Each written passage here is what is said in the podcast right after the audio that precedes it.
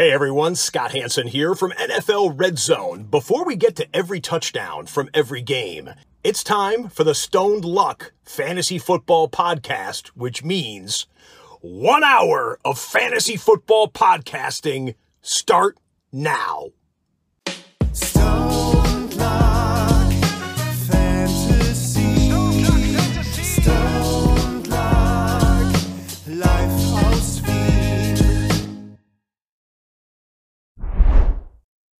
Hallo und herzlich willkommen zum Stone Luck Fantasy Football Podcast Part 314. Luck, was geht? Ja, Arsch, äh, hier kann ich es Gott sei Dank sagen. Ähm, Ja, äh, ich habe mir das jetzt auch ja, gedacht, da kann ich jetzt gleich einmal Ja. blären zum, zum ich Start. gleich einmal sagen Arsch.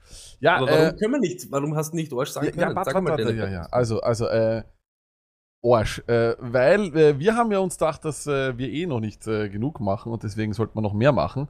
Und deswegen haben wir uns gedacht, hey, wir müssen auch über die ELF sprechen und deswegen haben wir jetzt gerade vorher äh, unser neues Baby ausgepackt, nämlich Hashtag 2411, eine Show, wo wir über ja, wo wir österreichische Takes abgeben zur European League of Football, weil wir können Takes abgeben, das ist das, was wir können, mehr können wir nicht.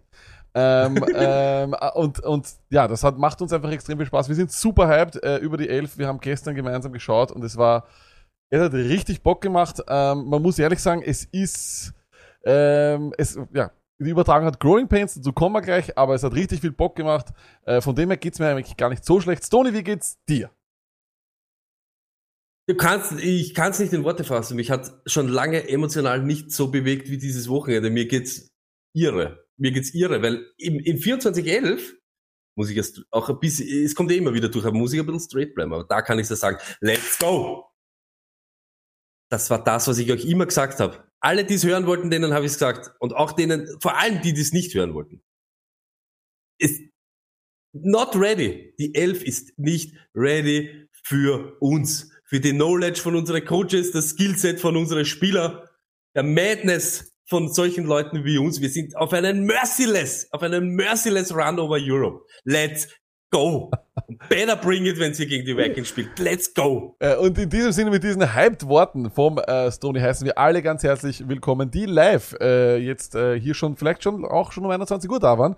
Das ist nämlich die Uhrzeit, wo wir unsere neue Show immer aufnehmen werden. Die gibt's dann natürlich auch noch als Video und als Podcast, ist eh klar. Ähm, aber die sind jetzt auch schon da. Die schauen sich zweimal das an und die Pandorica ist schon im Chat und sagt, bester Tag, zweimal Stone Luck. It's amazing. Ja, aber was gibt Schöneres? Aber Stony, wir wollen natürlich auch Wirken. Beim, keine Ahnung was machen. Ich möchte nicht, sagen- nicht immer jetzt sagen, beim Geschirrspüler ausräumen, das sagen wir jede Woche. aber es Deshalb sind die Leute beim Geschirr. Ja, das kann, ich kann mir sehr auch vorstellen. Ja. Ich kann mir sehr auch vorstellen. Aber auch die natürlich. Danke, dass ihr euch wieder für Stone Luck entschieden habt und dass ihr euch das äh, ja reinzieht, wo immer ihr auch seid. Für alle, die die live da sind, muss sagen, Luck Stone Luck Time, Montag 21.30 Let's go! Macht euch die Haare auf, Füße ausstrecken. Du hast das Saft Feiertag vergessen, zwar, aber hocken darf man nicht hinter, hinter, aber wir haben ja kein Hocken gehabt, aber let's go. Das Saftl hast du noch vergessen, Stony. Natürlich nehmt ihr euch ein Saftel und macht euch ein Saftel aus. So ist Let's es. go. Ähm, eine ganz, ganz spannende Woche äh, für uns, vor allem auch als Fantasy Football Podcast, als das, was wir sind. Denn am Wochenende ist es soweit endlich das Stone Luck Army Treffen. Viele, viele Leute aus aller Herrgottsländer kommen nach Wien, um erstens einmal ACSL, Austrian College Sports League, sich anzuschauen. Das wird göttlich auch. Äh, Austrian College Sport, das ist wirklich ein Wahnsinn. Auf der Hohen Warte, glaube ich, ist das. Äh, und dort sind wir bereits am Samstag mit einigen der Luck Army äh, vertreten. Aber dann am Sonntag, da geht's dann richtig ab, beim Home Opener der Vienna Vikings gegen die Frankfurt Galaxy. Wir haben einen ganzen Sektor, möchte ich fast sagen, bereits äh, voll äh, mit äh, verrückten Stone Luck Army Mitgliedern. Solltet ihr vielleicht noch Bock haben und solltet ihr nicht wissen, wo ihr denn sitzen sollt, dann kommt einfach zu uns in den Discord. Dort stehen alle Informationen auch bezüglich Samstag. Wenn ihr im Raum Wien seid und äh, ihr habt Durst, sage ich mal, dann schaut dort vorbei an diesen zwei Tagen. Eines ist ganz, ganz wichtig, Leute. Das Wetter soll passen. Angeblich Traumwetter an beiden Tagen. Und was gibt es Schöneres als das? Ähm, dazu auch noch unbedingt überall auf alle Social Media Plattformen gehen, denn wir haben auch schon einen neuen Monatsplan draußen. Da könnt ihr auch immer schauen, wie es ausschaut, wer, wo denn, was denn, wie denn äh, alles gerade live geht und vor allem über was wir sprechen werden. Oder, Stony? Auf alle Fälle, äh, ihr wisst das, wir halten uns dann immer so gut wie möglich an diesem Plan. Und wenn man, glaube ich, ganz am Schluss schaut, 1. Juli lag, steht dort auch was, oder? Ja, genau so ist es. Am 1. Juli und daran arbeiten wir gerade auch noch nebenbei. Das ist nämlich der Fantasy Football Guide, der Fantasy Football Guide. Jetzt darf ich es ja sagen, Stone. Ähm, äh, der kommt am 1. Der. Juli. Der Fantasy Football Guide. Gerichtsstadt Wien. er kommt raus am äh, 1. Juli, äh, wie immer traditionell. Ähm, es gibt noch mehr Trustlist, noch mehr Prognosen, noch mehr Stats aus dem letzten Jahr, die wir versuchen aufzuwiegen fürs nächste Jahr. Äh, Strangers auf Schedule, diesmal sogar die Playoff Schedule auch gleich drinnen. Das heißt, wenn ihr bei eurem Drafts irgendwo seid und ihr denkt euch, ha, nehme ich den, nehme ich den, dann schaut ihr vielleicht, vielleicht auf einen Blick, auf einmal ist die Playoff Schedule da. Ne? Das habt ihr vielleicht sonst normal nicht. Da habt ihr es dann und denkt euch, boah, Wahnsinn, ne? ist ja wirklich ein Wahnsinn, was sich die Jungs in Stone Luck wieder, wieder überlegt haben. So ist es, Doug. Und weil wir ja gesagt haben, dieses Jahr steht ja auch unter dem Stern zurück zur Straße. Ne? Äh, natürlich, die Teuerungswelle hat uns auch erwischt. Aber, ihr wisst es, wir lassen euch nicht hängen. Was machen wir? Was eben die ganz, der, ganz, der ganze, die ganze, keine Ahnung, der ganze Wir Wirtschaftsmarkt nicht macht. Wir bieten euch dafür mehr. Wir packen da noch mehr rein. Er wird größer, bigger und informativer als als er letztes Jahr war. Also als ever. Let's go, der Fantasy Football Guide am 1. Juli. So ist es. Äh, und in dem Sinne freuen wir uns auch sehr, ähm, ja, wenn ihr da reinschaut in diesen Fantasy Guide und auch The Word her herum, herumspreadet. Tony, es hat gerade anscheinend einen, einen riesen Stromausfall in Wien gegeben. Äh, was für ein Glück, dass wir zwei davon nicht, nicht betroffen waren. Hast du es gehört? Äh, scheinbar im, im Happelstadion und im ganzen Zeitenbezirk. Leute im, im Wiener Prater scheinen an, äh, scheinbar kopfüber in irgendwelchen Hochschaubahnen zu stecken. Auch leibend, oder? Was? Ja. Let's go. Put it on the pole, let's go. Einmal in seinem Leben in ein Ding. Alter, na jetzt, jetzt, jetzt, was? Das stelle ich mir extrem furchtbar vor. Also, Also, oder wissen. Pudel an der Pol, was ist schlimmer? Geisterbahn oder Ja. kopfüber in der Hochschaubahn? Schlimmer stecken bleiben. Ja. Stecken bleiben. Da, was? Da, seit wann? Was? ja, Wo? war, was? das dürfte ein bisschen länger, das dürfte ein bisschen länger gewesen sein. Scheinbar scheint allerdings das Licht jetzt schon zu brennen, denn die neue Fußball-Großmacht Österreich mit Yes. Ralf Rangnick, die ja sozusagen jetzt eigentlich Vize-Weltmeister geworden ist, weil sie haben die Kroaten besiegt. Äh, der Vize-Weltmeister gegen den Weltmeister der Herzen, nämlich gegen Dänemark, scheint äh, heute unsere große sportliche Konkurrenz zu sein. Da haben wir gedacht im Juni, gell, ist nix, auf einmal zack, Lichter aus im Ernst-Habel-Stadion, aber trotzdem spielen sie gegeneinander. Ähm, Wahnsinn, oder? Du bist auch, auch schockiert, oder? Ja, ich, ich, das das sagst du jetzt, weißt du, und du kennst mich, ich bin dann immer so, aber jetzt ist der Pol drin, Kopf über Hochschaubahn oder Geisterbahn stecken bleiben. Was ist, aber Geisterbahn, Geisterbahn ist Arsch. würden, aber, ich glaube, sie äh, holen dich ja dann irgendwo raus, Na, warte oder? mal, es ist dunkel dort, ich weiß auch nicht. Also, ich- naja, ich sag dir ganz ehrlich, rausholen. Wahrscheinlich Achterbahn. Äh, Weil er, weil er für alle Deutschen, Hochschaubahn ist Achterbahn. Ne? Oh mein Gott, jetzt fängt Ja. das wieder an. Äh, die Ge Geisterbahn lang. Äh, wenn sie sich rausholen, okay, Ding, aber drinnen sitzen ist ja wirklich urelendig. Es ist alles urdunkel, es ist urgeschissen. Ja, es na, ist das geht nur am Zager. einmal, Und die, ja. die Luft und so urding. Aber Hochschaubahn halt, Blutkopf, Ding, lang kannst du das, glaube ich, nicht erzahlen. Oder was Wie wäre noch, die raus? Feuerwehr, ne? was wär noch schlimmer? So ein Spiegelkabinett wäre, glaube ich, auch arg. Bist du, ja, aber da, da brauchst du einen Strom, oder? Aber dunkel. Ja, Stellt immer vor, dunkel. hey, let's go! Let's go! In einem Spiegelkabinett, ohne Licht. Stromausfall und du bist drinnen. Es das, gibt ist, ja- das ist aber, Aber jetzt wird's noch ärger, pass auf, es gibt ja in Wien, im Wiener Prater gibt es eine Indoor-Achterbahn. Und jetzt wird's arg, Stone. Stell dir vor, du bist in der Indoor-Achterbahn. Und äh, jetzt Dunkel, über Kopf. nein, nein, nein, du bist nicht da, das ist kein Looping, da ist aber, du bist einfach So. reingesperrt dort. Auch, auch geschissen. Aber ich bin, ich komme nicht mehr weg von dem Gedanken jetzt im Spiegelkabinett, weil du bist dann schon urhaslack. Bam, bam, dann greifst wieder, bam, bam. Ich will nur noch raus, mir geht schon Uhr am Arsch. Scheiß Bruder, warum sind wir da überhaupt hergegangen? Warum sind wir nicht im Schweizer sitzen geblieben? Nein, das Spiegelkabinett ist lustig. Jo, passt. Sechseinhalb Stunden später. Äh, wir, ich, ich lese gerade brutal das Wort Hochschaubahn. Hochschaubahn dürfte das äh, Wort gewesen sein. Äh, und der Junk Fritz übrigens, danke auch äh, für den Sub und für die Unterstützung. Auch Fischer Raser, der ja auf seinem Weg bereits nach Wien ist. Danke vielmals für den ganzen Support. Äh, Junk Fritz schreibt übrigens, wenn es dich aber siehst im Spiegelkabinett, ist ja keine Challenge mehr. Ja, ich weiß nicht. Ja, aber ist ja, auch, ja, aber es ist ja schwierig. Aber, aber pass auf. Wenn wir jetzt schon so lustig reinrutschen in die, in die ganzen Themen, ja, habe ja andere Sachen auch noch gemacht. Ich habe ja vorgearbeitet, ne? Dass ich das, das, den Elfstaat leben kann. Habe ich natürlich vorher auch äh, soziale Sachen gemacht, bin mit meiner Freundin, mit, haben wir sich getroffen mit Freunden Das ist immer das Beste. Entschuldigung, kurz das ist immer das Beste, weil wenn, wenn man weiß, dass Tony ist am Wochenende so, wenn er so drei, vier Tage tilt ist und nicht erreichbar ist, dann weiß man, er arbeitet vor. Er arbeitet vor, dass er dann ein paar Wochen äh, Podcast machen kann. Ihr glaubt nicht, wie viele Kilometer ich wandern war die letzten Wochen. Okay, passt auf. Wir sitzen auf einem Ding, ja. Äh, du hast die Vorspeise ja, und manche haben die Vorspeise vielleicht noch nicht. Es kommt die Hauptspeise. Würdest du dir dann, wenn du die, wenn du es halt so spät ist, die Vorspeise nochmal bestellen? Würde ich mir die Vorspeise nochmal bestellen, wenn Nochmal ich die bestellen, wo Hauptspeise die schon- Hauptspeise schon da ist, ja. Ja, kommt drauf an, was es. Also ich jetzt, ich jetzt noch nie gemacht. Ähm, nein, ich fände das, ich fände das eher seltsam. Ma machen wir das, äh, wir machen eine schnelle Abfrage. Eins, für du machst das, du bestellst dir dann die Vorspeise auch nochmal oder zwei, wenn du bei der Hauptspeise bist, gehst, du gehst keinen Schritt mehr zurück.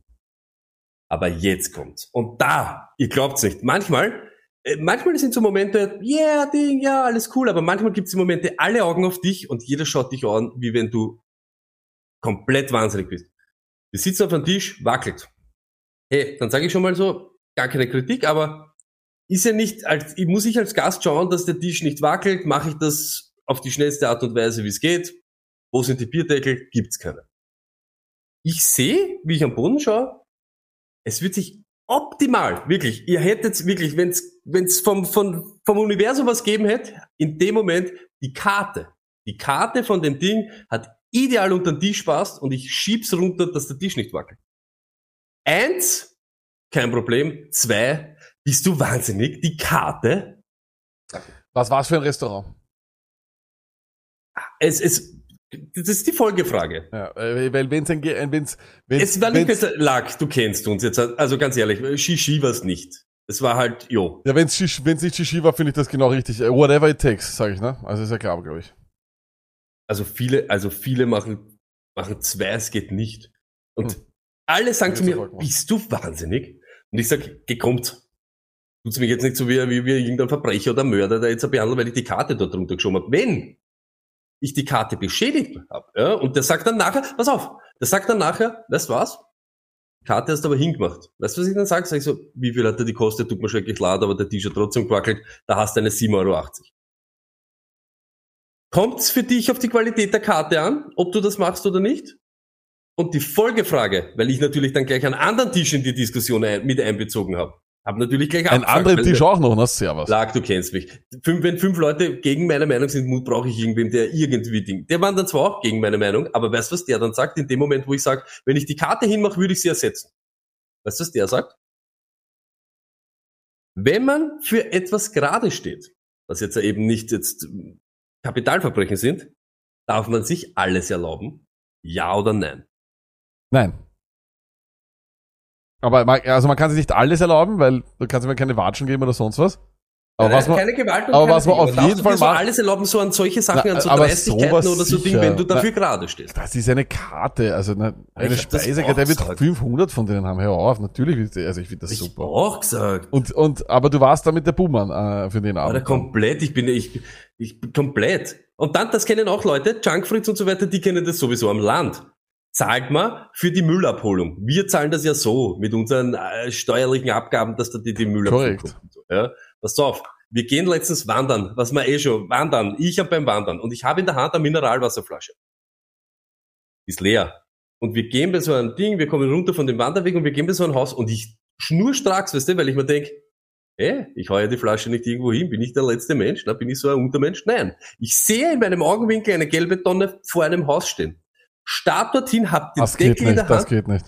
Was? Lacke, bitte! Am Land geht das nicht. Warum bitte? Das ist eine Weil Flasche. die alle, ja, aber das ist ein Müll und das ist gar, ich habe das einmal in Ich Süd, hau den aber in Container. Ja, ich hab sie nicht vor die äh, Haustür aber gehauen. Ich wir leben hier in Wien, was mülltechnisch betrifft, in einem, in einem, in einem Paradies. Das ist dort ganz anders. war ich, die Flasche wollte ich in Mistkübel reinhauen. Ich wollte eigentlich was machen, was zivilisiert ist. Eine Plastikflasche bei eBay. mi- Let's go. Das kann nicht sein. Standalizer schreibt auch, geht gar nicht. Was ist das? Geht nicht. Die? Müll, am Land behandeln die Leute ihren Müll wie ihr Hab und Gut. Ist das Ich habe sie mir nicht weggenommen, Lack. ich ja, habe eine Flasche ja, aber, gegeben. aber du darfst auch nicht trotzdem nicht, das ist, das, da bin ja, ich, da bin ich, Erklärt euch. Ja, natürlich zahlst du für die, für die in welchem Laden? Zahlst du Plastikflasche mit Geld. Gemeindeabgaben. Aha, kann ich in Oberösterreich dort den, aha. Spannend. wir Ja, werden schauen. Na, na, was ist denn los, Lack? Das ist ja Wahnsinn, oder? Äh, Wir werden schauen, wir werden auch noch die Leute im Internet fragen. Wir schauen mal, ob was die, was die ich breite eine- Masse sagt. Aber es ist natürlich, das mit der Tonne, da musst du aufpassen. Also gerade am Land, ich habe das einmal Ja, das haben ich, sie mir dann auch alle ich erklärt. habe das einmal in Südtirol erlebt und dort ist es ganz, ganz, ganz, ganz streng, weil dort zahlst du zum Teil auch Strafe oder sonst irgendwas. Das war ganz, ganz seltsam. Also, äh, die ist nicht so einfach. Obwohl, obwohl es natürlich nahe liegt, dass es von der Logik her wäre es anders, ne?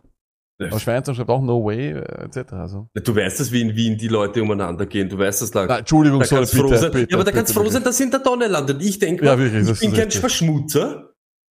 Ich habe mal, weißt aber was, du musst deinen diese, Standard kennst du diese höher Momente, legen, Kennst du diese Momente, wo du eigentlich glaubst, normalerweise müssten mir meine Mitwanderer jetzt applaudieren? Weil das ja aber super. Und auf einmal so, hey, Ich glaube, ich, ich, ich, ich glaube, mit, mit dem Zitat aus dem, aus dem Chat vom Schul Wimmer beenden wir das. Dann sollen sie ihn verkaufen, die Bauern. Und in diesem Sinne reden wir über Football. Let's talk football.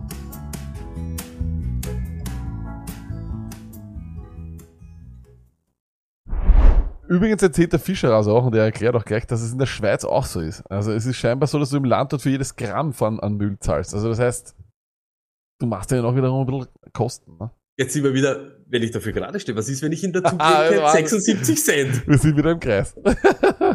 Legst 76 Cent vor die Haustür und 76 Cent und die Flasche im Mistkübel, okay? Das wäre okay, glaube ich. Wenn du weißt, dass es 70 Cent sind.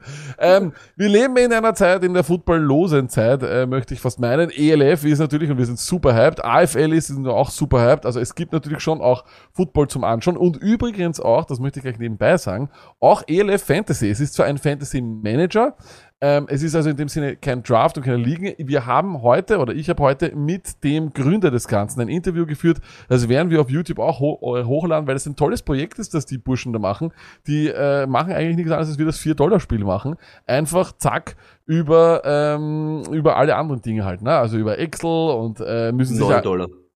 meine ich, Entschuldigung, müssen sich alles, alles zusammentun und so weiter und so weiter. Also es ist wirklich, äh, finde ich, ganz fantastisch, was die machen und wir haben ja auch schon aufgestellt die Woche. Ähm, alle Infos dazu findet ihr natürlich wie immer auf allen unseren Social Media Kanälen. Dann werden wir euch wieder erinnern, dass ihr ein, ein, äh, was aufstellt. Es gibt anscheinend für den Sieger vom Leaderboard, Tony, gibt es am Ende des Jahres was zu gewinnen, aber sie wissen noch nicht was. Aber es wird was geben. Ähm, in diesem Sinne reden wir über äh, äh, den klassischen Fantasy Football. Stony, Mr. Jerry Judy scheint äh, doch Glück zu haben. Er dürfte keine äh, Sperre bekommen und auch keine rechtlichen Konsequenzen äh, zu spüren bekommen. Er dürfte also von dem her wirklich straight up fire ähm, von Anfang an spielen. Sony, hättest du ihn so oder so äh, über Sutton gehabt oder ist das jetzt sowas, wo du nachdenken musst? Ich bin, ich war immer eher, jetzt, wenn du mich so fragst, Hop oder Drop, bin ich Team Sutton, weil ich glaube eben jetzt mit Russ, ich glaube, ich sage jetzt nicht, dass es besser passt, weil bei Judy hat ja auch immer funktioniert, aber dann eben, beziehungsweise Sutton, wenn Judy nicht da war, unser Ding, jetzt sind beide am Feld mit Russ. Ich glaube einfach oder hoffe, dass das eben jetzt für Sutton wieder in die richtige Richtung geht.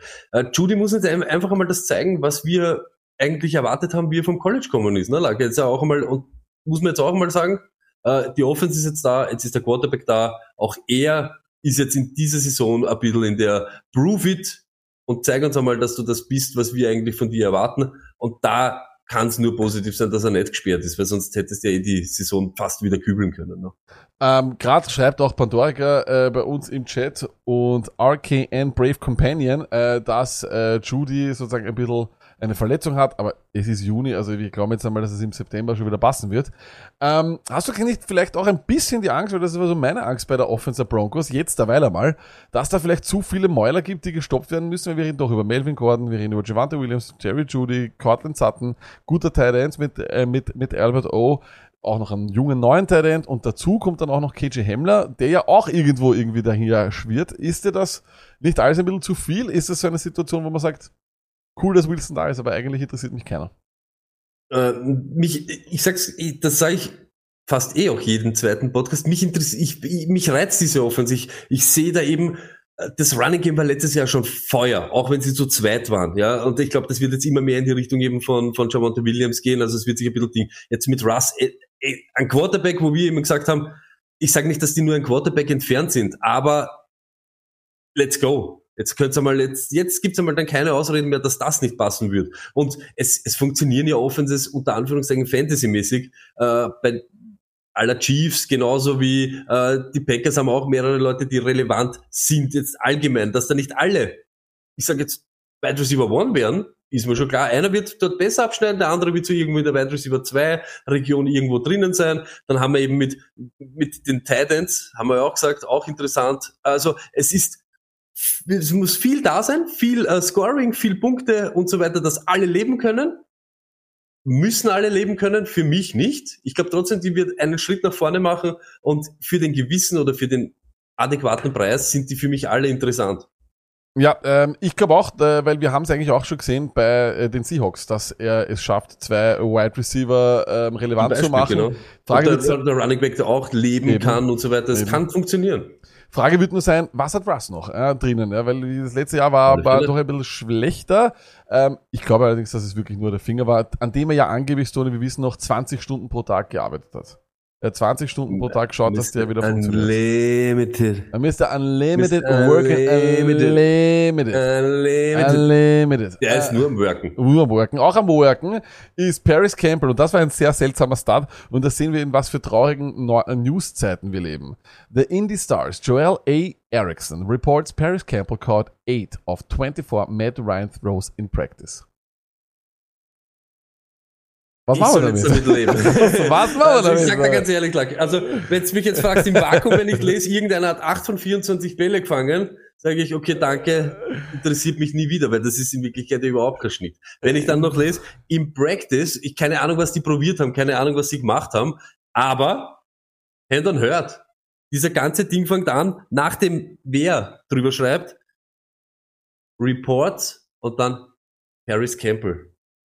Next. Sehr Nee. gut. Was Paris Campbell macht oder nicht,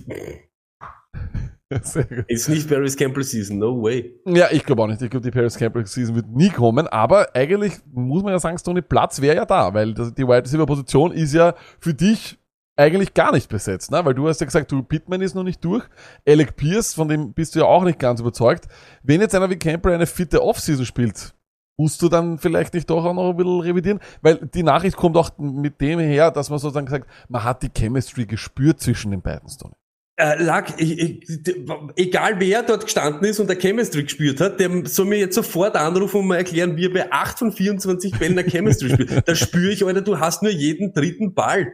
Willst mir häkeln? Wenn ich die brauche in der Endzone, Ding, da wenn's ja jeden dritten Ball, Alter, das ist ja, was willst du? Ich werf nicht dreimal zu dir hintereinander, wenn ich schon sehe, das funktioniert bei zweimal schon nicht, Alter. Da brauchst du ein anderes Target. So schaut's aus. Und ich sag dir noch eines. Run Heavy Offense. Taylor ist dort der Man und soll auch der Man sein. Pittman ist also aber weit entfernt von der restlichen Competition dort. Und ich habe nur gesagt, er muss mir nun do it again. Okay. Letztes Jahr war dieses Ich bin Pittman. Ich finde auch, du hast mir den gezeigt. Du hast gesagt, wir können auch wöchentlich von dem Production haben. Äh, ich sage jetzt auch Wide Receiver zwei Nummern. Er hat's geliefert. Jetzt mach's wie, mach's nochmal. Mach's Mach's, mach nicht jetzt so einen Ausrutscher, do it again. Und dann, so wie du gesagt hast, ich glaube schon, dass ein Rookie ähm, alleine den Biss oder den Willen hat, einen Paris Campbell nicht das Feld sehen zu lassen, wenn es mich gibt. Das heißt, in zwei Wide Receiver Sets müssen es dann Pierce und Pittman vielleicht sein, wenn du dann die Titans hast, weil du ein Run-Heavy Scheme fährst. Ich, ich, ich habe keine Angst vor Paris Campbell, ganz ehrlich. Der Junkman schreibt gerade im, im äh, Chat, Zach Pascal, der ist aber jetzt bei den Eagles. Also von dem her, äh, ich Aber glaube, auch diese Konzerten, äh, Konsorten und so, ich habe da keine Angst. so ist es. Also ich glaube auch, dass es ein Blödsinn ist und ich möchte auch den, den äh, Marceluk hier gleich äh, noch einmal zitieren. Bei Profifußball interessiert es doch auch niemanden, wie oft Lever das Tor trifft im Training oder eben. Aber die Antwort wäre natürlich immer. Äh, und äh, Aber, aber wenn einer schreiben würde, Lewandowski hat von acht Schüssen von sechseinhalb Meter oder von 24 Schüssen nur acht getroffen, äh, nehme ich das eher als besorgniserregende Meldung, weil ich eigentlich davon ausgehe, dass Lewandowski nichts anderes macht von zwischen 9.31 Uhr bis 10.27 Uhr als Kugeln im Tor zu versenken. in dem Vergleich wäre allerdings Lewandowski der Receiver und nicht derjenige, der den Ball abspielt oder schießt. Also Nein, der, der, ist- der, der, der, der die Tore machen muss. Ist ja Aber wurscht, dann würdest der du eher mehr um- fangen. Den sein Job, der Receiver sein Job ist äh, Bälle fangen und Lewandowskis Job ist Tore zu schießen. Wenn Genau. er 24 Kugeln dort liegen hat und nur acht macht, sage ich, ich glaube nicht, aber nur du, acht hat ja der, L- der Matt Ryan gemacht, weil du würdest dann sagen, dass das Tor a- acht gemacht hat oder acht Lack, bekommen aber nein, Nein, nein, nein, nein. Ich sage einfach, dass, dass er vielleicht auch, wer weiß, ob der schlecht geworfen war oder er nicht gefangen. Wenn du mir einen Ball hinwirfst und ich bin steppert, dass ich den fang, ist ja nicht die schlechte News von Matt Ryan, sondern das ist ja auch meine schlechte News. Okay. Äh, apropos schlechte News, Patrick Mahomes äh, hat bei den OTAs gesprochen und er hat gesagt, he expects receiver targets to be more spread out in 2022. Ähm, logisch irgendwie, weil, Gib ihm äh, den weil Nobelpreis. Äh, warte kurz, Sonne, sag, sprich nochmal mit mir wieder. Gib ihm den Nobelpreis. Wunderbar, ich habe dich nämlich kurz, äh, was da kurz abgerissen bei mir. Ähm, ja, hundertprozentig, ich glaube auch eine Aussage, die eigentlich relativ auf der Hand liegt. Aber Stony, wenn du mir jetzt prognostiziert die Target Share so sagen müsstest, wer wird der Einser in- bei den Targets und dann so zwei und drei noch? Was glaubst du, wie wird das bei den äh, Kansas City Chiefs ausschauen nächstes Jahr? Kelsey, Ja, Juju ja. und dann kommen MVS und Schrägstrich, ich sag's ganz ehrlich, CH wird, wird dort ein bisschen mehr einbunden werden. Das wird so, das wird so das sein, was vorne wegmarschiert. Und ganz ehrlich, ob jetzt Sky Moore ein paar Targets mehr hat als wie MVS, weiß ich nicht, aber er wird, er ist dann die, die Nummer vier. Ich bin gespannt, ob es wirklich so viel mehr Spreadouts äh, wird, weil ich glaube durchaus, wenn er einen hat, einen der Receiver, wo er dann wirklich merkt, da hat er Chemistry, dann glaube ich, liebt er das doch schon sehr. Und äh, ich glaube, Spreadout heißt vielleicht nur, er, er wirft sowieso immer oder er wirft sehr häufig und dadurch glaube ich, wird sich das gar nicht so sehr verändern, weil auch so haben auch schon andere Spieler immer gewisse Genau. Targets gehabt. Pringle war auch. Pringle Genau, war zeitlang relevant letztes Jahr in größeren Ligen. Also auf alle, nein, nee, auf alle Fälle. Aber da- das meine ich eben. Äh, es, diese, die Target Share, diese 169 oder was, was Tyreek Hill gehabt hat, keiner, das sehe ich einfach so, keiner von denen wird das eins zu eins übernehmen. Das heißt, ein bisschen was fällt noch einmal auf den Mount Everest, äh, den Kelsey eh schon da hat an Targets, noch zu ihm. Und der Rest wird einfach, ich sag's ganz so wie es eben so ist in der Kansas City Chiefs Offense. Und ob dann eben einer fünf mehr, sieben mehr Ding, ich glaube dann trotzdem, dass eben sie sie sich was gedacht haben mit Juju, wie wir den nützen wollen. Und eben auch MVS vielleicht eben mit, du weißt das, äh, äh, Mahomes rennt zeitweise Schlangenlinien hinten und haut eine Kugel raus aus mit dem linken Unterarm 67, 67 Yards und dort steht dann vielleicht MVS, ne? Also könnte man vorstellen, dass das einfach genauso wie du sagst, einfach weitergeht. Hill wird es keinem geben und ja, Äh, und dann noch zu einer Nachricht, die ich ganz interessant fand, weil dieser Spieler eine absolute Wildcard ist. Sowohl im Dynasty als auch in Redraft. Was macht man denn mit Travis Etienne, mit einem First Round Running Backs, von dem gibt es ganz, ganz wenige, ähm, der ein ganzes Jahr gefehlt hat. Und dann hört man hier auch noch, Travis Etienne hat im Training scheinbar so viele Pässe gefangen, aber dann auch alles andere Mögliche gemacht hat, dass er dann im Endeffekt gesagt hat, if I could be like Debo Samuel, I would love that. Stoney, was tust du mit Travis Etienne? Was tust du mit diesem Backfield vor allem? Jetzt, wo ja dort äh, der, der Master des, des Backfield Committees ist eigentlich, ne? mit Doug Peterson. Äh, stimmt. Und das war grauenhaft. Fangen wir mal da an, ja. Was der, der uns mit die Eagles, der hat uns, ja, ich, ich, ich sag's ganz ehrlich, der könnte uns die äh, Miles Sanders Fantasy-Karriere schön äh, gangheimlich da irgendwie ruiniert haben. So, so ehrlich muss man sein. Aber diese Aussage ist wieder, ich würde es auch lieben, wenn du so sein würdest wie Debo Samuel. Wenn du diese Rolle kriegst wie Debo Samuel. Wenn wir sehen aber, was die Jaguars jetzt, ich glaube, die Jaguars haben 41 Wide Receiver und 37 davon schütten sie mit Millionen zu. Aber Fakt ist, ich hab's, ich, war ein Fan am College, ein absoluter Fan von Travis Etienne, mehr als Najee Harris, sage ich ganz ehrlich. Wir haben letztes Jahr schon gesagt, der arme äh, Robinson, der arme Robinson kriegt jetzt einen Etienne vorgesetzt und Ding und zwei Wochen vor Saisonstart oder ich weiß nicht, ist es dann nicht so. Ich glaube trotzdem, in einer Offense und in einem Team, so wie die Jaguars sind, wo man nichts sagen kann, dass genauso ein Spielertyp, wenn er hoffentlich so fit ist, wie es, wie es war, äh, die wenigeren Kilometer jetzt hat, wir haben das oft in den letzten Wochen besprochen, das kann auch manchmal ein Vorteil sein, dass er ihnen helfen kann. Äh, und dann kann so ein Typ auf einmal ein Mördervolumen kriegen, weil genau das lag, wir haben zwar viele Wide Receiver, aber wir wissen noch nicht die Abstimmung. Es ist ein neues äh, äh, Coaching-Staff-mäßig, es sind neue Ideen, neue Spielphilosophien und Trevor Lawrence muss einfach auch den nächsten Schritt machen. Das war, da ist viel Unsicherheit da und da kannst du eben so einen, so eine Wundertüte gut gebrauchen und ich kann mir richtig vorstellen, dass der richtig heiß wird und ich habe ihn auch, ich weiß noch nicht genau wo, weil sich das jetzt eben in den nächsten Wochen erst entscheidet mit dem Guide und so weiter, aber ich habe ihn auf dem Zettel für Redraft in Drafts zu holen. Ich habe ihn gar nicht am Zettel. Ich halte ich halt mich von diesem Backfield weit, weit raus, weil ich einfach, Doug Peterson wird aus beiden wieder nur Miles Sanders gebrochene Karrieren machen, sowohl aus James Robinson als auch aus, aus Travis Etienne. Und ich weiß nicht, ob ich mich da wirklich reinlegen will in dieses äh, Backfield, aber wenn er, und da werden wir sicher noch einmal mehr auf, äh, auf ein bisschen äh, Tra Trainingscamp und sonst was hören müssen, weil andere Informationen bekommen Stimmt. wir nicht. Wenn es wirklich heißt, dass er wirklich ganz, ganz oft, zum Beispiel als Slot Receiver, was er auch sehr gut kann, eingesetzt wird, dann wird er automatisch interessant, weil dann kann er ein bisschen besserer JD McKissick werden, den kriegst du wahrscheinlich eh später. Aber ich habe das Gefühl, dass Travis Etienne allein deswegen, weil er halt eben noch ein bisschen Bass hat, äh, weil vielleicht overdrafted wird. Und deswegen weiß ich, den nehme ich wirklich ganz, ganz, ganz, ganz billig, oder? Ich glaube, der Preis, du, oder ist es einer, auf den du hinspitzelst, wo du sagst, so ähnlich wie letzte Woche bei Aaron Jones, da greife ich früher hin, bevor ich zwischen die Finger schaue. Wir haben letzte Woche von der ersten Runde geredet. Wir haben geredet über, Klar, ähm, klar. ich, nein, nein, nein, nein, nein, nicht jetzt ein Ding, aber wir haben über erste Runde geredet. Wir haben viele Running Backs gehabt, wo viele Fragezeichen sind, viele Stats Running Backs. Ich sage jetzt ganz ehrlich, viele Veterans, die alle irgendwie so in eine ähnliche Situation sind. Wir haben nur die vier, Entschuldigung, die vier großen vorne weggenommen, aber dahinter kommt ja gleich, geht's ja dann gleich weiter eben mit, mit den Chubbs dieser Welt, mit den Montys dieser Welt, mit den, und wenn du dich in diesen Runden dann eher in die Richtung Jefferson noch einen Wide Receiver nachladest, kann ich mir schon vorstellen, ich würde es als Option in Erwägung ziehen, dann vielleicht in der vierten, fünften Runde Travis Etienne zu holen, mit der Chance, dass er dort eben der diese Rolle haben kann. Und wenn er es dann nicht hat, ja, dann habe ich aber, ich habe sowieso ein Running Back Problem, wenn ich früh Wide Receiver schaue. Weißt du, was ich meine? Da könnte, würde ich vielleicht ein bisschen früher zugreifen, sonst. Wenn ich straight daherkomme, äh, Running Backs und äh, Wide Receiver, gute Mischung in Runde 5, 6, ist er dort dann halt schon überhaupt in seinen ADP-mäßig, dort wo er in Wirklichkeit wahrscheinlich weggeht. Und natürlich nicht ohne Risiko. Muss man ganz ehrlich sagen. Habe ich keinen Running Back bis dorthin, kann ich mir schon vorstellen, in Runde 4 ein bisschen zu reachen. Interessant. Ja, das habe ich nicht damit gerechnet, aber du bist ein Mann voller Überraschungen. Und über gewisse Überraschungen werden wir auch jetzt sprechen bei New Situations, denn wir wollen heute sprechen darüber. Wir haben nämlich viele, viele Nachrichten auch bekommen. Viele, viele Nachrichten, wenn das jemand sagt, der Podcast macht oder Influencer ist, heißt das, er hat eine Nachricht bekommen. Ich habe nämlich eine Nachricht bekommen, dass wir auch einmal ein bisschen zusammenfassen sollen, was denn für neue Situationen geschaffen worden sind in der NFL. Was, äh, wo, ähm, sagen wir mal, zeigt der Pfeil eher nach unten, wo zeigt er nach oben, wer sind die Gewinner und der Verlierer aller Off-Season-Moves, nämlich Free Agency und Off äh, und Draft. Und das schauen wir uns jetzt an. Back to reality. Let's talk fantasy.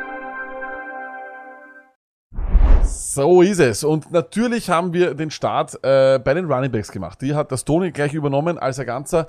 Und Stoney, du hast hier, finde ich, perfekt zusammengefasst die drei Sieger und die drei Verlierer, die von den New Situations profitieren und die von denen eher verlieren. Willst du als Einleitung was sagen oder soll ich gleich reinknallen? Ja, nur kurz, so wie es der Lacken gesagt hat, schöne Betonung. Äh, wir haben uns da eh angeschaut, wie haben sich die Situationen von Ihnen über die ganze, äh, ich sage über, über den Draft, über die Free Agency, über vielleicht ähm, Trades, über Abgänge, die, mehr die Competition-Seite. Weil man muss schon ganz ehrlich sagen, äh, in manchen, bei manchen Franchises sind komplett neue Offensive Coordinators, komplett neue Coaches und es kann auch sein, dass es für wen am Papier jetzt schlecht ausschaut, aber für den hat er ganz bestimmte Rolle.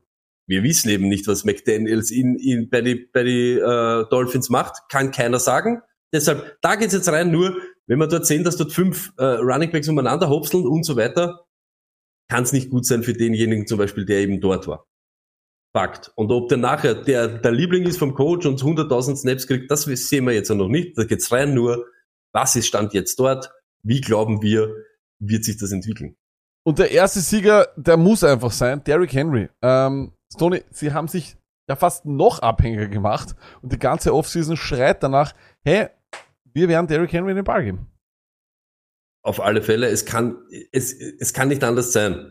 Das, was eben letztes Mal, letztes Jahr war, sie werden sicher dosierter mit ihm umgehen. Du brauchst nicht 30 Handoffs nehmen. Das ist eben nicht nötig. Aber durch die Ab, durch den Abgang von AJ Brown und das nie funktionieren von so Julio Jones mäßig in der, in, äh, knapp an der Endzone oder so, werden genau das die Touches sein, die an Derrick Henry gehen, auch wenn dann vielleicht einmal zwei oder was auf, auf dem Hoop Daddy irgendwie auf einen Titan abfallen oder der Burke sogar auch, aber die Goal Line, die äh, Scoring Opportunities werden von Henry einfach nach oben gehen. Das ist halt einfach so. Es ist noch einmal so die richtige, wenn man jetzt schon haben, dann milkt man jetzt dann noch einmal so richtig, weil man darf nicht vergessen, haben wir uns letzte Woche oder was erst angeschaut, so viele Handoffs wie andere Running Backs, die so lange schon in der NFL sind, hat er gar nicht gehabt. Da ist noch was im Tank, da geht noch was und das ist genau diese Saison. Es kann einfach nicht sein, dass ein Rookie AJ Brown ersetzt im Passing Game und so weiter. Das ist einfach, irgendwie schreit danach, dass Derrick Henry vielleicht noch einmal eine Schippe drauflegt.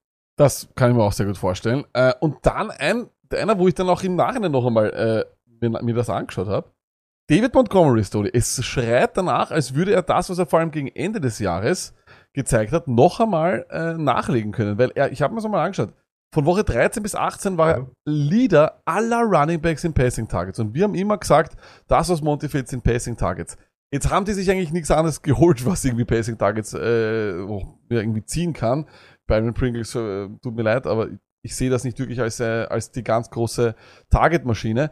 Glaubst du, dass David Montgomery vor allem im Passing Game noch einmal so eine Rolle spielen kann wie am Ende von 2021?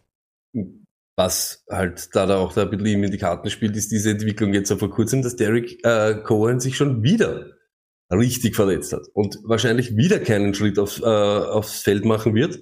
Und wenn man nimmt 2020, äh, im letzten Guide 2021, im Fantasy Guide, haben wir eben die schöne Dinge herausgearbeitet. Bist du ein, ein Lieferer oder ein, ein Produzierer? Production or Delivery? Da war er, er hat gegen alle schwachen Run-Defense hat er die Punkte gemacht. Er hat kein allgemeines Volumen gehabt, weil Derrick Cohen so viele Pässe gefangen hat. Letztes Jahr ohne Derrick Cohen, wo sie keine andere Möglichkeit gehabt haben. Plus ein Riesenfaktor. Ein nicht wirklich äh, kontrollierter Quarterback oder ein Quarterback-Play plus die Receiver dazu machen halt das einfach, ja, für so einen Running Back wie Monty einfach hier einen schönen Floor durch eben diese ganzen Receptions zu haben. Wenn jetzt die Receiving Back auch nicht da ist, ich kann mir vorstellen, dass vielleicht jetzt nicht in diese exorbitante Höhe geht, weil sie sich ja jetzt schon was anderes dafür überlegen müssen, aber er wird solide Passing Work sehen. Sie haben ihm wenig gemacht in der, in der ganzen Offense. Da muss man mal schauen, jetzt außer Mooney und hoffen wir eigentlich auf, weiß ich nicht, auf, auf ein Wunder, wenn wir uns die Bears anschauen. Deshalb wird das wahrscheinlich funktionieren, was ewig funktioniert und das ist nur Monty dort. Deshalb sicher ein Gewinner von dem ganzen Ding, wie es eben, es ist in Wirklichkeit fast nichts dazukommen, was ihm irgendwie Opportunity wegnimmt oder irgendwie Targets oder Attempts allgemein und dann noch Verletzung von eben den, der was dahinter kommt, ist halt einfach positiv für Monty. Ähm, dann kommen wir weiter zu einem, der auch, sagen wir mal, alles äh, gewonnen hat, was geht.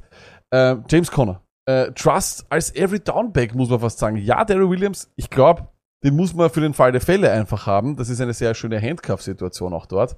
Aber eigentlich, ich glaube ich auch, dass die gesehen haben letztes Jahr, als Edmonds nicht gespielt hat, und ich weiß nicht, welches Spiel das war, ich weiß nicht, ob das gegen Seattle war oder sowas, da hat Connor echt alles gehabt. Und er war eigentlich die ganze Offense. Er hat die Offense am Leben gehalten und hat wirklich, wirklich gut gespielt. Er war auch im Fantasy dann ein absoluter Traum, muss man auch sagen. Jetzt glaubst du, Stoney, dass die den auch als Every Downback sehen, sodass Daryl Williams gar nicht wirklich zwingend immer am dritten reinkommt? Das sehe ich auf alle Fälle so. Das sehe ich so. Das haben sie uns auch schon bewiesen. Ich weiß nicht, was sie, welchen Narren sie an ihm gefressen haben, aber diese Situation, wie es Connor in Arizona hat, wünscht man sich für sein Fantasy Running Back. Äh, Trust ohne Ende von ihnen. Sie lassen ihn wirklich, sie wollen ihn ja regelrecht in die Endzone tragen. Er kriegt wirklich drei Hände aufs Hintereinander, auch wenn er bei, bei den ersten zwei anrennt. Das ist, äh, ja, das ist ein Wahnsinn. Und jetzt kommt so das, wir haben vorher auch schon, oder im Vorfeld immer gesagt, derjenige, der in Wirklichkeit diese Situation überlebt, Edmonds oder Connor, äh, hat einen Abtick. Jetzt ist eben Edmonds weg und in Wirklichkeit Daryl Williams ist natürlich und Eno Benjamin genauso.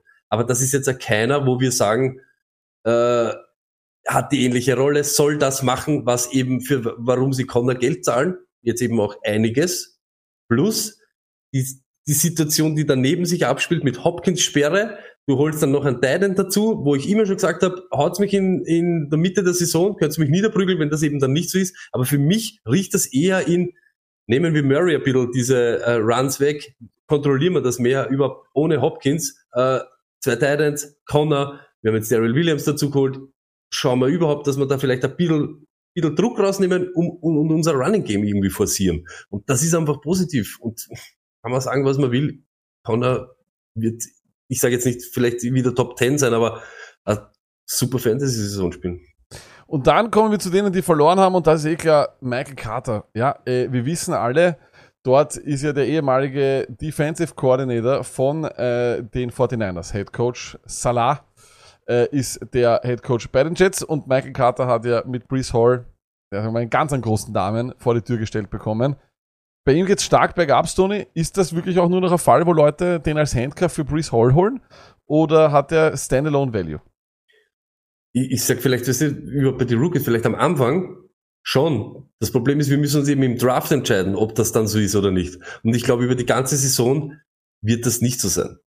Sache ist die, ein Carter hat schon funktioniert am College mit Javante Williams gemeinsam als Thunder and. Lightning. Das heißt, er könnte relevant bleiben. Aber ich glaube nicht um den Calling-Preis im Draft. Ich glaube, da würdest du zu viel investieren oder da ist zu viel Investment drinnen. Äh, da geht es nämlich genau um das. Nicht nur Brees Hall ist ein Problem.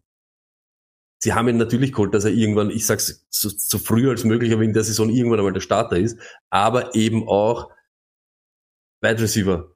Das ganze Offensive Play von den Jets jetzt, wir haben es gesagt, äh, da, da soll jetzt einmal was entstehen. Und jetzt werden wir schauen, was mit Wilson abgeht, mit äh, Moore, äh, können sie auf dem aufbauen vom letzten Jahr. Und da ist halt dann so ein Brees Hall, wird dann vielleicht eben auch manchmal was im Slot sehen oder überhaupt. Das, äh, dazu haben sie noch die ganzen anderen kiloweise, Ty Johnson und so weiter. Du weißt es, da, da Eben, rennen ja noch eben. andere Leute herum. Genau. Und Wird das- schwierig. Deswegen glaube ich ihm, dass man da vielleicht eher Abstand halten muss, weil ich sehe da das Backfield fast schon wieder so wie Bei den das, Niners, wie bei den, wie bei den, wie bei den Dolphins, weil dort haben wir ja auch wieder Ex 49ers am Werkeln und das bedeutet, dass das erste, was sie machen, ist das Backfield Fantasy technisch zerstören, weil Mile Gaskin ist over. Ich kann mir durchaus vorstellen, sogar so kein Spaß, dass der undrafted geht. Ja. Ähm, und, Oh. und ich glaube, vor ein paar Wochen habe ich dir mal rauskitzelt, dass du eh eigentlich doch auch da reingreifen würdest in das Dolphins Backfield. Aber würdest du, Stand heute, wenn heute ein Draft ist, irgendwann in den letzten Wochen, äh, oder irgendwann, Entschuldigung, in den letzten Runden mal reinschauen und sagen, hm, 49ers Backfield, an den glaube ich. Zum Beispiel ein äh, Edmonds fällt und du sagst, boah, den nehme ich, weil das ist sicher der Einser. Oder ist es eines, wo du sagst, da streiche ich, ich will damit einfach nichts zu tun haben? Ich, du hast genau den Namen gesagt und ich hole Edmonds, aber nicht, weil er der Einser ist. Sie, sie haben genau dieses Problem.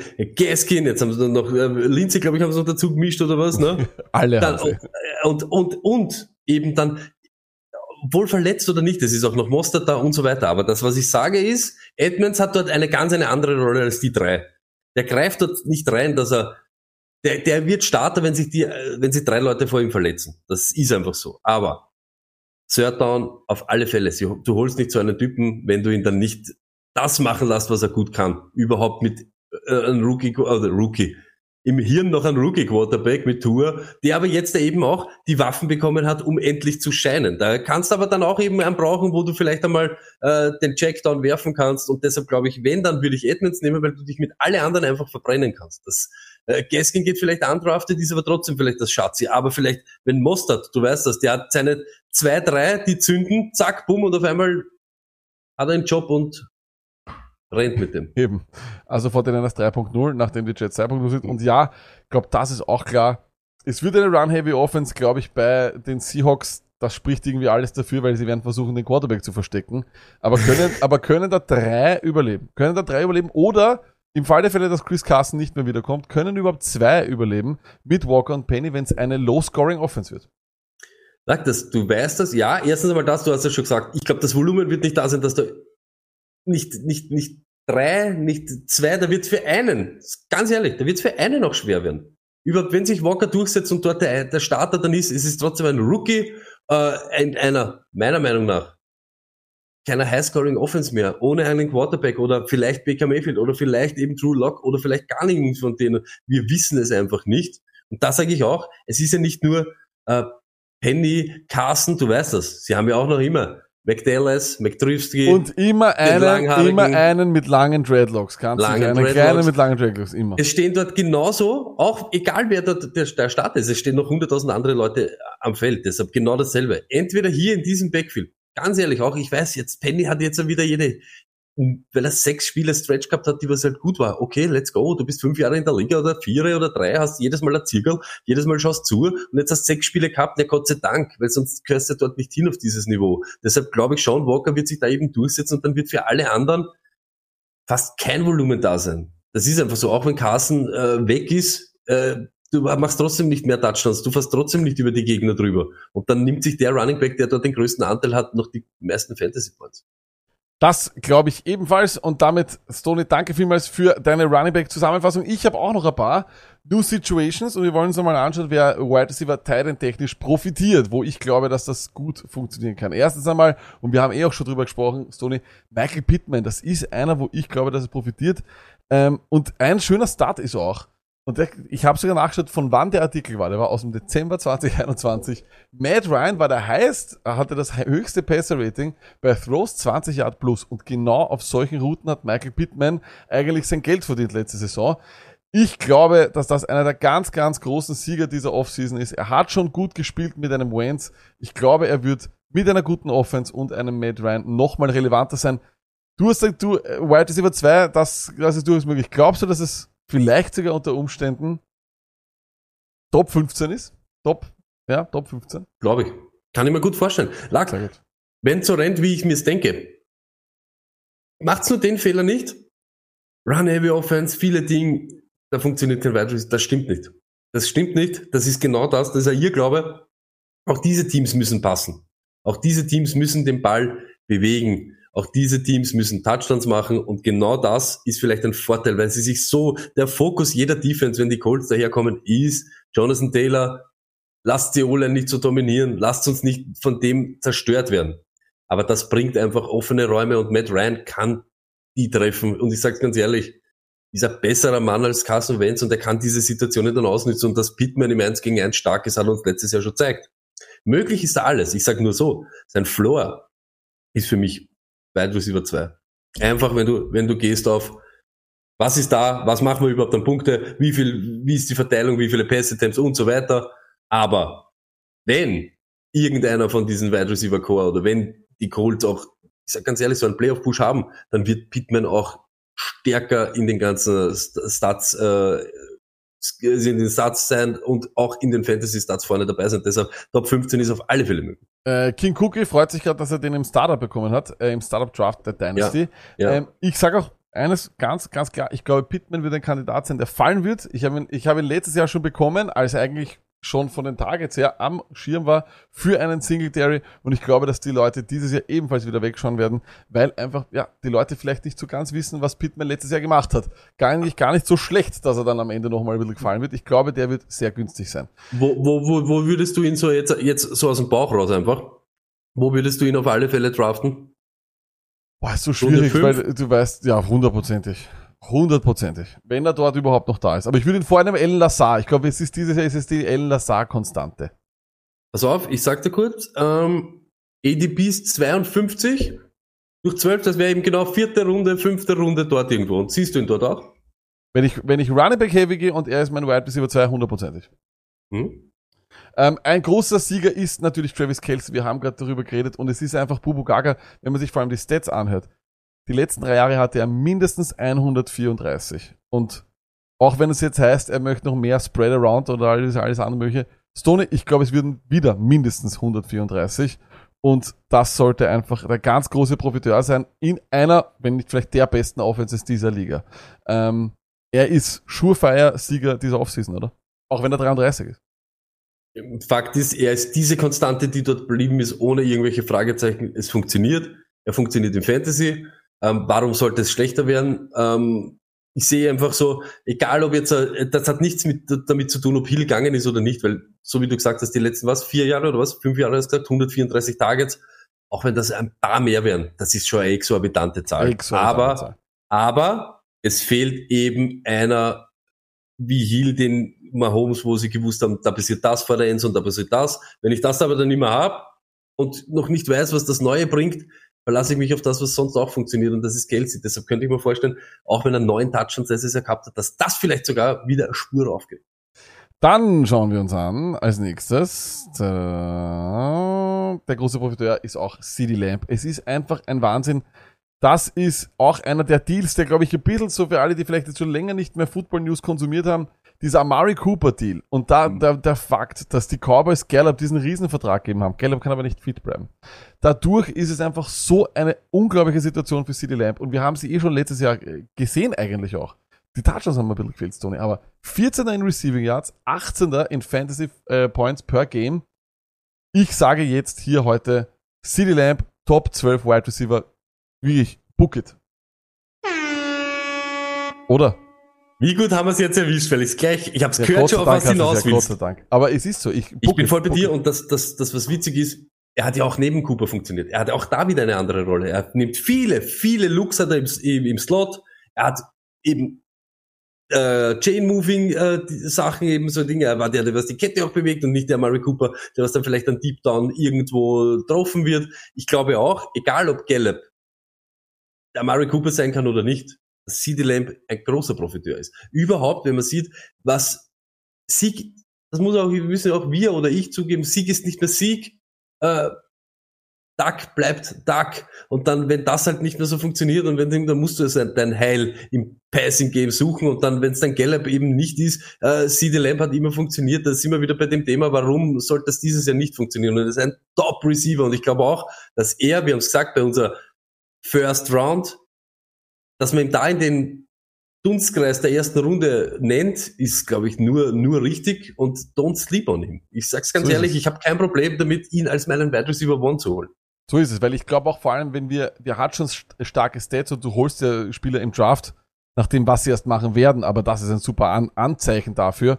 Vor allem, so wie du gesagt hast, er hat ja mit Cooper schon funktioniert und kann das jetzt. Einer, über den wir noch nicht geredet haben, und das ist nämlich Terry McLaurin. Und ich finde einfach, dass da die Brücke zu Pittman irgendwie gelegt werden muss. Weil McLaurin, Stoney, war immer fantasy-relevant mit Würsten, ja, also mit echten Würsten oder mit Bierflaschen wie Heineken, ja. Und jetzt hat der Wentz ja den Pittman eigentlich auch Fantasy relevant gemacht und wir reden über einen Quarterback, der wirklich teilweise hundsmiserabel war. Und er hat Pittman 129 Targets gegeben und hat ihm zum Wide Receiver 17 gemacht. Jetzt ist eigentlich Wide Receiver technisch fast dieselbe Situation in Washington gegeben, wo du einen sehr guten Wide Receiver hast, daneben große Fragezeichen. Ist McLaurin einer, wo wir auch sagen können, 130 Targets, book it. Und ist das eben dann vielleicht auch einer, der, weil eben die Leute sagen Wentz, weil will die Leute sagen, er hat letztes Jahr nicht so gut äh, gespielt etc. Glaubst du, dass der halt vielleicht auch dann in die Richtung kommt? Ich, ich, ich, bin bei dir, es muss so ein bisschen so in die Bounce-Back-Richtung auf alle Fälle, also es kann nicht mehr wieder, das, das war ja, das war ja das, was letztes Jahr so, so fragwürdig war, du hast so einen Top-Wide-Receiver und der macht eben nur vier Touchdowns, warum suchst du ihn nicht in den Momenten, wo er wieder der Gamechanger sein sollte oder muss in Wirklichkeit? Das, was ich aber eben sage, ist, ich glaube schon, dass Wenz auch eben ihn relevant machen kann, weil er vom, vom Skillset, der ist ein Topmann die ganze Situation aber in Washington ist schwieriger als wie bei Pittman in Indianapolis. Gerade wenn wir anfangen, da ist das, das ganze Backfield, ist, ich sage jetzt nicht ein großes Fragezeichen, weil Gibson wird der sein, der natürlich am Anfang am Driving Seat sitzt, aber wir wissen die ganzen Zeichen, die sie uns senden, ist mit, äh, wir rennen dem McKissick nach, zahnen ihm aus dem Bus und holen ihn wieder zurück, seinen ihm, holen einen Rookie dazu, plus jetzt da, äh, wenn man's, Matchy haben es glaube ich geholt, ne? Und Curtis Samuel rennt noch dort umeinander. Na, Dotson, Äh, Jahan Dotson, Dotson, Entschuldigung, der, Dotson, genau, der Dot- wird gerade im Chat auch erwähnt als einer, der vielleicht die Target Share drückt, aber ich, ich sehe das Ja, nicht. aber, ja, ja, nicht. aber warte, es geht ja einfach nur um das, dass eben die Situation dort mit Dotson, mit ähm, äh, Curtis Samuel. Curtis Samuel, McLaurin, McKissick, Gibson und eben Vance an der Center ein anderes Gemisch ist, als wie Pittman mit einem Matt Ryan, der doch einmal MVP war, mit einer Top-O-Line, wo eben dieser alte Mann Ich sich... ver ja, ja, ich vergleiche so mit dem letzten Jahr, mit Pittman und Wentz. Das habe ich. Ja, ja, ich weiß eh, ich Ja. weiß eh. Deshalb, ja, aber Wenz hat Pittman ja auch hinter einer Top-O-Line, wo er die Zeit gehabt hat, den einen Wide Receiver. Jetzt steht Wenz da hinter einer ganz anderen Situation mit sechs Leuten oder mit fünf, die um ihn rumhopseln. Ich habe dieses Jahr sicher Pittman im Draft über McLaurin. Ganz sicher, das mache ich, das mach ich ganz sicher. Bam. Ne, taugt Das man. mache ich ganz sicher. Taugt man. Weil das Okay. ist so, das sind so in einer ähnlichen ähm, Region und dann nehme ich eben dieses Gesamtpaket mit eine funktionierende Offense mit einem Quarterback, der zwar alt ist, aber ein ja eben ein MVP, ein ehemaliger, mit einem Wide Receiver, wo wir gesagt haben, der ist der, der Leader, der Top Dog, dann hat er einen Rookie dazu. Äh, das ist eine andere Situation als wie, da ist der McLaurin, da ist eben diese fünf Leute hinter einer, wir wissen nicht, wie die Offense ausschaut, wir wissen nicht, wie, wie der Wenz daherkommt, Mhm. sage ich, habe ich Pittman dieses Mal sicher, sicher höher als McLaurin, aber auch McLaurin muss der Pfeil nach oben gehen. Das ist richtig. Dann kommen wir weiter zu, ja, das ist, muss man auch ehrlich sagen, wir haben eh gerade drüber geredet, aber Daniel Mooney hat letztes Jahr schon so gut funktioniert im Fantasy Football. Er war Nummer 11 für alle Wide Receiver in Targets und Nummer 11 in Target Share. Und daran wird sich, glaube ich, nichts ändern. Von dem her glaube ich, das Einzige, was mir halt wieder Angst macht, ist, wenn es eine Low-Scoring-Offense ist und das wird eine sein, wie weit nach oben kann es wirklich gehen? Das heißt, das muss man, glaube ich, so ein bisschen immer berücksichtigen. Deswegen haben wir es auch dieses Jahr auch im Schlechte Scoring Offense, Entschuldigung, nur Ja, ja. das Ding, dann haben wir es gleich zusammengefasst. Schlechte Scoring Offenses drücken einfach immer das Ceiling Ja. von diesen Spielern. Genau, und deswegen haben wir es auch dieses Jahr einfach auch drinnen, unsere Prognose, wie die Scoring Offense sein wird und wie sie letztes Jahr war, damit ihr das dann auch im Guide äh, schön alles aufgezählt habt. Aber ich, ich mag Mooney sehr dieses Jahr äh, und ich glaube, der hat auch letztes Jahr schon sehr, sehr gut gespielt. Ich draft nur nie Bears, deswegen rede ich so wenig über ihn. Äh, und dann muss man auch natürlich über ihn reden und zwar deswegen, weil ich einfach glaube, dass die Stats hier ähm, auch wirklich ganz klar äh, in die Richtung zeigen, dass ich glaube, dass er der 1er Wide Receiver sein wird. Bei den Green Bay Packers und zwar Alan Lazar. Stoney, war schon 16er in Red Zone Targets. Und er hat, wenn er getargetet wird, als ein QB-Rating, da ist er sechster aller Wide Receiver. Da ist also das Verständnis da und was sagen wir immer, Aaron Rodgers braucht Verständnis. Diese Zahl, dass ich das gesehen habe, Nummer 6 QB-Rating per Target, ist sick. Und wenn du mir gesagt hättest, dass das eigentlich 16 ist in Red Zone Targets, Stoney, das hättest du nicht gedacht, oder? Nein, überhaupt nicht. Und ich habe das auch, mit dem habe ich mich schon, mit dem habe ich mich schon längst auseinandergesetzt und ab, äh, auch angefreundet. Äh, das, das überhaupt mit Watson, ich, ich, ich weiß, und ich habe den auch sehr hoch, aber es ist trotzdem, wir, wir reden da über einen Rookie-Wide Receiver und das Letzte, was eben blieb ist von dem, wie es eben letztes Jahr ausgeschaut hat, ist Alan Lazard, der immer gut gespielt hat, wenn MWS nicht da ist und MWS ist jetzt ganz weit weg. Hat eben einen Rookie-Wide Receiver dazu bekommen. Wir wissen es, Aaron Rodgers haben wir schon tausendmal analysiert, wie wenn man, wie wenn er unser bester Haberer ist, wie wenn wir genau ihn kennen würden, wie er tickt und wie viel Vertrauen er zu irgendwem anderen hat. Deshalb, ich bin da ganz bei dir. Das ist einfach ein großer Profiteur. von. es wäre lächerlich zu sagen, dass er nicht davon profitiert hat, was da alles abgeht. Weil eben Adams mit 138 Trilliarden Targets verschwindet, der zweite dahinter auch noch weg ist, die Offense eben ganz anders ausschaut auf einmal und du bist der, der was in Wirklichkeit eben schon eine vielleicht von allen behauptete Diva gut kennt und eine Chemie mit ihm hat. Die Sache ist die lag, also da, wo er, glaube ich, jetzt irgendwo gehandelt wird, ich glaube, da das ist noch nicht aktualisiert, weil dieser ADP ist irgendwo bei Runde neun. Das geht nicht. Das geht wirklich nicht. Das geht wirklich nicht. Und ich habe aber trotzdem, so weit muss man schon sein, Daniel Mooney nimmst du natürlich dann auch vor El Lazard. Oder nicht? Ja, oh ja, sicher. Ja, oh ja, musst du machen. Einfach Ja. weil, weil, einfach weil, äh, so wie du gesagt hast, so eine, in so einer Offense hat er zwar das Ceiling nicht, aber der Floor ist da. Einfach weil die Mhm. Targets eben und, und die Mhm. Target Share da ist. Dann kommen wir auch noch ganz schnell zu den Verlierern. Es sind doch noch ein paar, vor denen man, glaube ich, aufpassen muss. Äh, Number one, Deontay Johnson. Die letzten zwei Jahre Minimum 144 Targets. Das hat ihn relevant gemacht. Ich sehe diese Zahl nicht mal ansatzweise mit Kenny Pickett oder Mitchell Trubisky und deswegen aufpassen, Deontay Johnson, ich liebe ihn, er ist einer meiner absoluten Lieblingsspieler, ähm, aber ich würde vorsichtig sein dieses Jahr beim Draft vor diesem Mann, weil das, was ihn immer am Leben gehalten hat, war 10 Targets, 14 Targets, 13 Targets und, und, und, und. Das ist ja immer gegangen, Sony. Aber das wird, davon wird er weit entfernt sein. Ich glaube, er wird nicht mal an die 100 kommen. Okay. Wow. Ich, also, äh, so, so viel, äh, ja, Witzlosigkeit braucht man gar nicht haben. Verbessert hat er seine Situation nicht, so wie diese ganze Offseason und so weiter geredet. Auch wenn wir aber eigentlich gehofft haben für die ganzen PS-Catcher dort, dass Juju geht. Juju ist gegangen. Dann haben sie aber eben jetzt wieder einen Rookie nachgeladen und die Quarterback-Situation ist eine andere. Ich sag trotzdem, Wobbelarm Röttelsberger war letztes Jahr auch für ihn kein Segen mehr. Muss man ganz deutlich sagen. Und ich kann mir vorstellen, dass ich glaube an eine Bounce-Back-Saison von Claypool.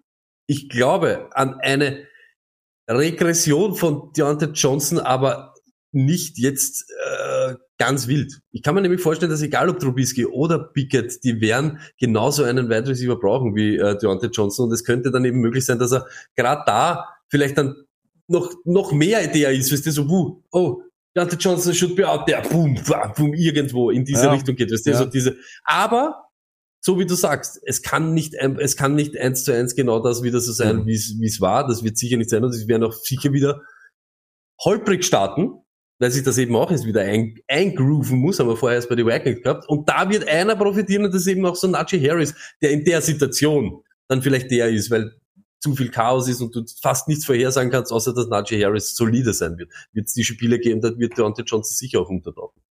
Eben, aber ich glaube, da genau gefällt mir der Pickens äh, Pick nicht. Das tut ein bisschen weh. Und eben, auch weil es eben jetzt keine Pickett ist, ne? oder egal wer. Aber AJ Brown, und das ist auch für mich einfach in der neuen Situation, ist er ein, ein, ein, ein Verlierer. Und da sehe ich einfach das Problem. Hertz hat 16 Passing Targets gemacht letztes Jahr. Äh, Entschuldigung, äh, Passing Touchdowns. Sicher werden das mehr. Das muss mehr sein, weil ich glaube, wir haben auch äh, hier eh auch Eagles Insider letztens gehabt, die im Chat geschrieben haben, die Offense soll eigentlich passlastig sein. Aber wie viel mehr als 16 können es werden? Das ist, um, das ist so das, was ich mir denke, kann er da zwei Fantasy relevant machen und er hat dann doch noch äh, Devonta Smith, er hat Göttert. AJ Brown wird overdrafted werden, ist allerdings für mich in der Situation ein Verlierer. Er ist sicher kein Gewinner von dem, wie die Offseason gelaufen ist, aber ich sag dir trotzdem, lag so einen Wide Receiver haben nicht, nicht nur hört, sondern haben die Eagles schon seit, das ist jetzt nicht, weil ich ihn so sehr liebe, aber das ist trotzdem mit Abstand der beste Wide Receiver, der dort in den letzten, ich sage jetzt sechs, sieben Jahren herumgerannt ist, äh, der kann nur helfen. Dazu kommt, er hat nur fünf Touchdowns letztes Jahr gemacht, AJ Brown. Also es ist jetzt ja nicht so, dass man sagen, er muss elf oder zwölf Touchdowns wie das Jahr zuvor verteidigen. Und ich glaube auch seine Yards waren mit die wenigsten. Ja, wo Fakt holst du dann? Wo holst? Eine, ich hole ihn, also ich hole ihn nicht, nicht eins, zwei, aber dann ist er bei mir sicher, in der Region ist er dann. Also Ende zweite Runde, Anfang dritte Runde. Ich habe, ich glaube trotzdem, beide werden nicht, beide werden nicht top sein. Top 12 sicher nicht, aber es Nicht. könnte einer in dieser Region sein, ganz ehrlich, und der andere irgendwo bei Wide Receiver 24. Äh, es muss einfach so sein, Hurts hat jetzt ja eben in der Hand und so wie du sagst, es werden mehr als 16 sein. Es müssen mehr als 16 sein, weil sonst bist du einfach kein Ja, NFL ja, eben, Quarterback. genau, genau. Dann war's es. Das weiß aber eben auch er. Das wissen diese ganzen Quarterbacks, die wir jetzt schon x-mal erwähnt haben. The time is now. Und jetzt hast du alles bekommen und du musst es jetzt, jetzt zeigen. Und dann kann dir ein AJ Brown nur helfen. Situation nicht mehr dieselbe wie bei den Tennessee Titans, auf gar keinen Fall. Schauen wir mal, wie die Eagles das überhaupt. Du weißt das, die Eagles Ja. sind entweder auf einem Super Bowl Run oder im Fegefeuer der Hölle und dann können wir eh alle schmeißen, die dort irgendwie fantasy relevant sein sollten. So ist es. Und äh, dasselbe gilt für mich Wide Receiver technisch auch für Amon Ra St. Brown. Ähm, es ist viel, ich weiß nicht, ob es ein Zufall, da sind ja auch viele Dinge dazugekommen zu dem Aufstieg von Amon Ra St. Brown. Swift war out. Und ich glaube, das ist auch ganz, ganz, ganz, ganz wichtiger. Der Aufstieg hat begonnen, als TJ Hawkinson sich verletzt hat. Da hat die Amon Ra St. Brown Season begonnen. Der kommt jetzt zurück, Swift kommt zurück, Chuck ist da und Jameson Williams. Amon Ra St. Brown für mich ein Verlierer dieser Offseason und zwar ein ganz, ein großer. Der wird doch auch overdrafted werden, oder? Ich, ich, würde, ich würde jetzt, wirklich, jedes Wort von mir wäre jetzt so irgendwie Ding, weil es zu viel ist, du hast das alles schon gesagt, es ist einfach so. So ist es. Kann nicht sein. Kann nicht sein, dass das, äh, dass Eben. das nicht so wird und äh, es haben viele dann diese, da jetzt nicht diese Deutschlandbrille, möchte ich gar niemand sagen, aber diese, ja, Amon Ra Brille auf und das ist gefährlich im Draft. Dann DK Metcalf, das offensichtlich, wer ist sein QB, aber der äh, fällt eh auch schon überall, das ist einfach ein Verlierer.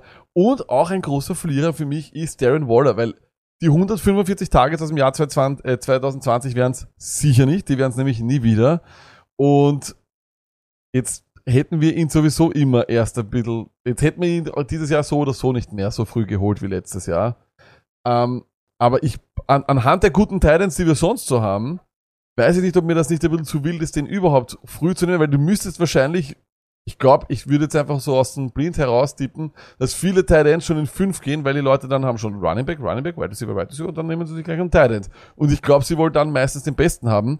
Aber ich weiß nicht, ob das nicht ein äh, Pick daneben ist, weil ich glaube einfach, dass der nicht mehr... Ich, du musst als Tight End normalerweise 100 Targets haben, um wirklich gut fancy relevant zu sein. Und ich kann mir vorstellen, dass es das nicht wird. Naja, na, ich sag so, wenn du, wenn du dort vorne sein willst, du eher. Ja, genau, ja, ja, sicher, ja, genau. Ja, aber aber da musst du ehrlich, Clark, das, das große Problem, was ich bei ihm sehe, und das war das, was wir immer gesagt haben, was wir so gefeiert haben. Du hast einfach gesehen, wenn du, wenn du genötigt worden bist, ein Raiders-Spiel zu sehen, oder wenn dich irgendeiner gefesselt hat und du hast das wirklich gesehen, hat man bemerkt, sie haben XXX Plays für Waller, egal in welcher, in welcher, äh, auf welcher, welcher Situation oder auf welchen Position am Feld, aber vor allem Red Zone. Ding, da macht er das, da macht er das, da macht er das, da macht er das. Und jetzt kommt aber dorthin mit einer, na, das beste Red Zone Target, was es gibt in der NFL. Ich sag's, wie es ist. Und das ist eben genau so, die Wante Adams, sie haben den nicht geholt und wissen nicht, was er gut kann. Und das ist genau das, wenn du dann diese Red Zone Targets ein bisschen verlierst, an den, der die letzten Jahre, wenn ihr euch anschaut, die meisten Red Zone Targets gehabt hat, dann wird schwierig. Und das ist genau dasselbe, was ich eben gesagt habe. Äh, es war Waller, dann war Waller out und dann war es halt Renfro, weil kein anderer da war. Aber die Hierarchie jetzt da wird eine ganz eine andere sein. Und da geht es gar nicht drum, ob der Kader Pussy Bär oder der Ding ist für Adams. Die Raiders haben viel Geld bezahlt, damit sie den besten Wide Receiver in der NFL bei ihnen im Team haben. Und das werden sie auf Biegen und Brechen der ganzen Liga zeigen wollen. Und auch Adams wird es der ganzen Liga zeigen wollen. Und da wird eben das Volumen von einem Waller nicht nur targetmäßig, auch scoringmäßig nicht da sein, dass er dort wieder hinkommt, wo er 2020 war. So ist es. Und der letzte, und das ist einfach für mich auch ein offensichtlicher Tyreek Hill. Er war trotzdem Neunter in Deep Targets und die, glaube ich, will er nicht haben. Ähm, es wird viel, viel äh, behind the line, äh, the line of scrimmage sein. Ich glaube, es wird viel Yards after Catch äh, sein. Das kann er auch gut, aber wenn dieses, wenn dieses Ding auch noch wegfällt, dann wird er einfach verlieren. Und dann wird er wahrscheinlich vielleicht ein bisschen weiter nach hinten kommen. Und das, was mir fast am allermeisten wehtut, ist eben Waddle. Waddle ist Ja. so, so mit Tour. Und da, ich, ob da, ja, Dollar, Fakt, Fakt ist, wir leben, wir lebten. Wir lebten in einer Welt, das darf, wir sind am Abend schlafen gegangen. Dann so, du so die Augen kriegen muss so Ding, ah, heute Arsch hocken und so Ding, aber was gibt's sonst? Welche Konstante gibt's auf dieser Welt? Dann hast du geschaut und dann hast du gesehen, Devante Adams, Aaron Rodgers, Derek Hill und Patrick Mahomes und wir haben da geredet über eins und zwei vielleicht, weißt du, was ich meine? Wide Receiver Ja. One, Wide Receiver zwei, in, der, in all dem Fantasy-Ding. Und jetzt ist es einfach nicht mehr so. Und jetzt stecken sie alle beide irgendwo für was teilen. Ein Derek Hill soll sich nichts teilen und ein Devante Adams soll sich auf alle Fälle gar nicht in Frage gar nicht, ob er sich irgendwas teilen soll oder muss oder kann. Das ist einfach leider, dass wir in dieser Situation stecken, dass wir sich mit dem auseinandersetzen müssen, ist ein Wahnsinn. Deshalb natürlich große Verlierer und großes Chaos bei uns in die Köpfe, was eben jetzt in dieser ganzen Offense passiert, Running Back mäßig und dann eben auch Waddle und so weiter. Sie wollen uns einfach quälen. Wir werden als Fantasy Player around the world wirst du jeden, jeden Tag aufs Neue auf die Probe gestellt. So ist es. Ähm, das waren unsere Profitierer und Verlierer der Offseason. Ähm, wir hoffen, dass wir damit so ein bisschen zusammenfassen konnten, was es für Offseason-Moves gegeben hat und wo vor allem fantasy-relevant vieles passiert ist. Bei vielen anderen, die vielleicht nicht erwähnt worden sind, wo ich gedacht habe, hey, vielleicht ist das auch einer, sagt es uns. Äh, schreibt es uns. Ja, aber sagt das uns wirklich, weil sonst Ja, gibt's das sicher. nicht. Genau. Ihr könnt es nicht nachher Nachhinein, ich habe das ja, schreibt das jetzt drunter in diese YouTube-Kommentare, während ihr euch das anhört, oder natürlich nicht in die Podcast-Kommentare oder irgendwo anders. Schreibt das uns auf Twitter, auf äh, Instagram, überall, wo wir sind, Social Medias, ne? Genau, so ist es. Deswegen auch unbedingt abchecken. Der, der Monatsplan ist auch draußen und ich habe jetzt gerade nochmal draufgeschaut. Nächste Woche gibt's wieder um 21 Uhr, Hashtag 2411, unsere kurze halbe Stunde zur ELF und dann ab 21.30 Uhr Bouncebacks, Tony. Wer kommt 2022 zurück? Das wird auch interessant. Bounceback Season. Mhm. Und du, Lack, wir haben es gesagt, jetzt eben Juni, dann ist Juli, kommt der Guide, dann sind wir schon richtig, dann machen wir sich schon ready für den Draft. Also man glaubt, wir sind so, so weit weg, aber jetzt äh, nicht vom Start der NFL-Saison, aber von der Vollgas. Fantasy Draft Season is around the corner. Is around the corner. Vollgas. Let's go. Nächste Woche. Eben, Feedback auch zu äh, 2411 auf alle Fälle. Wir wollen das mit euch wachsen lassen. Nächste Woche wird es aber schon wieder, der wird schon ein bisschen abgehen. Eben Eno wird da sein. Äh, wir werden, ja, die Show immer weiterentwickeln und äh, hoffentlich mit euch. So ist es und für all jene, die jetzt noch im Off sind, zeigen wir euch noch einmal, wo es dieses ELF Fantasy Football gibt. Für all jene, die das nur im Real Life hören oder sehen, schaut auf die auf unsere Instagram-Seite, Twitter äh, und alles mögliche, Discord etc. Dort haben wir es auch schon reinpostet. Letzte Worte an dir, Tony. Bis nächste Woche. Let's go! Vikings are here. Peace.